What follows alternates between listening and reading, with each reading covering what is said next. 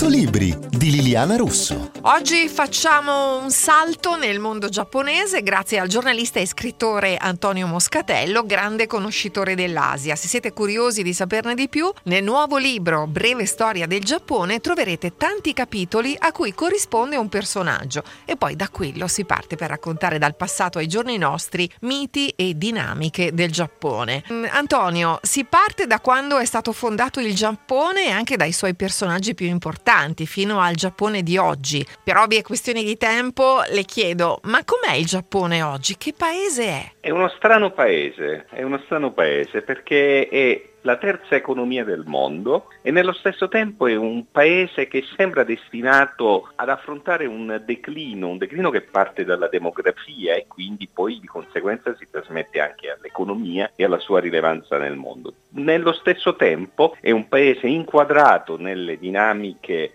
stiamo vivendo un momento di conflitti, di grosse contrapposizioni internazionali, quindi è inserito nelle dinamiche delle, dell'alleanza con gli Stati Uniti e quindi con l'Occidente e quindi ha un suo ruolo comunque in Asia orientale. Quindi è un paese che in questo momento non ha una strada precisa, decisa da seguire, ma ha diverse opzioni.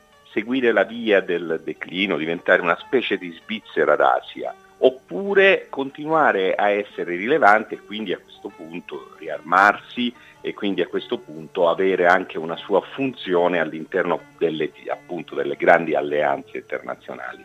Noi immaginiamo il Giappone sempre all'avanguardia nella tecnologia, ma anche pieno di tradizioni. Lei è un profondo conoscitore di questo paese. Quanto ancora i giovani giapponesi sono legati alle tradizioni? Apparentemente poco, però se uno gratta un pochino sulla, gratta un po' la crosta di modernità, di apparente, di apparente sbagatezza ecco, dei, dei, giovani giapponesi, alla, alla, fine ci scopre degli elementi anche di, di, di tradizione, delle, delle, radici tutto sommato ancora, ancora, ancora innes, diciamo, innestate nel terreno della cultura giapponese. Ma basta pensare, io non sono un grande conoscitore di manga, di cartoni animati di anime, però quando mi capita di guardare quei vecchi cartoni animati con i robot, ci riconosco nelle forme di quei, di quei cartoni animati, di quei personaggi, spesso anche delle immagini che mi, mi ricordano, non so, il Museo Nazionale di, di Ueno a Tokyo dove ci sono antiche statuette che